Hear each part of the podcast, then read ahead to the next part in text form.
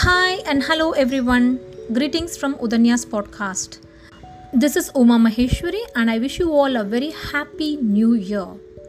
Now I'm back with a snippet series and today's message is the best is yet to come. There was a young girl who had been diagnosed with a terminal illness and had been given three months to live. So, as she was getting her things in order, she contacted her pastor and had him come to her house to discuss certain aspects of her final wishes.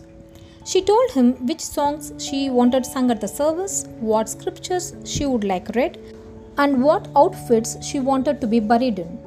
Everything was in order, and the pastor was preparing to leave when the young woman suddenly remembered something very important to her.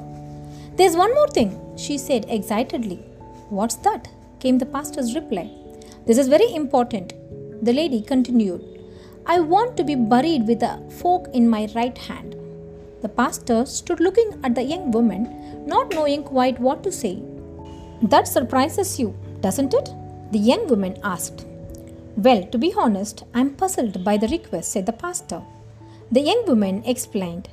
"My grandmother once told me this story, and from that time on, I have always tried to pass along its message to those I love and those who are in need of encouragement.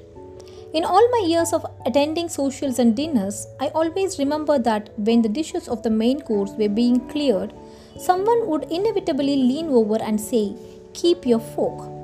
It was my favorite part because I knew that something better was coming, like velvety chocolate cake or a deep dish apple pie. Something wonderful and with substance.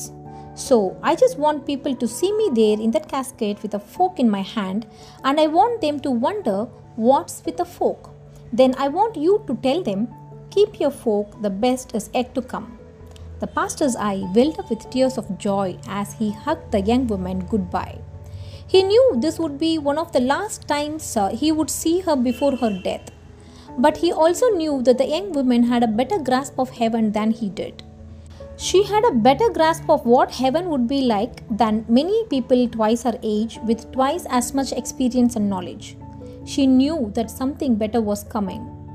At the funeral, people were walking by the young woman's casket and they saw the cloak she was wearing and the fork in her right hand. Over and over, the pastor heard the question, "What's with the fork?" and over and over he smiled. During his message, the pastor told the people of the conversation he had with the young woman shortly before she died. He also told them about the fork and about what it symbolized to her. He told the people how she could not stop thinking about the fork and told them that they probably would not be able to stop thinking about it either. He was right. So the next time you reach down for your fork, let it remind you, ever so gently, that the best is yet to come. We may be saying bye-bye to twenty twenty-two, but when stepping into twenty twenty-three, remember what the young lady conveyed. Something better is coming.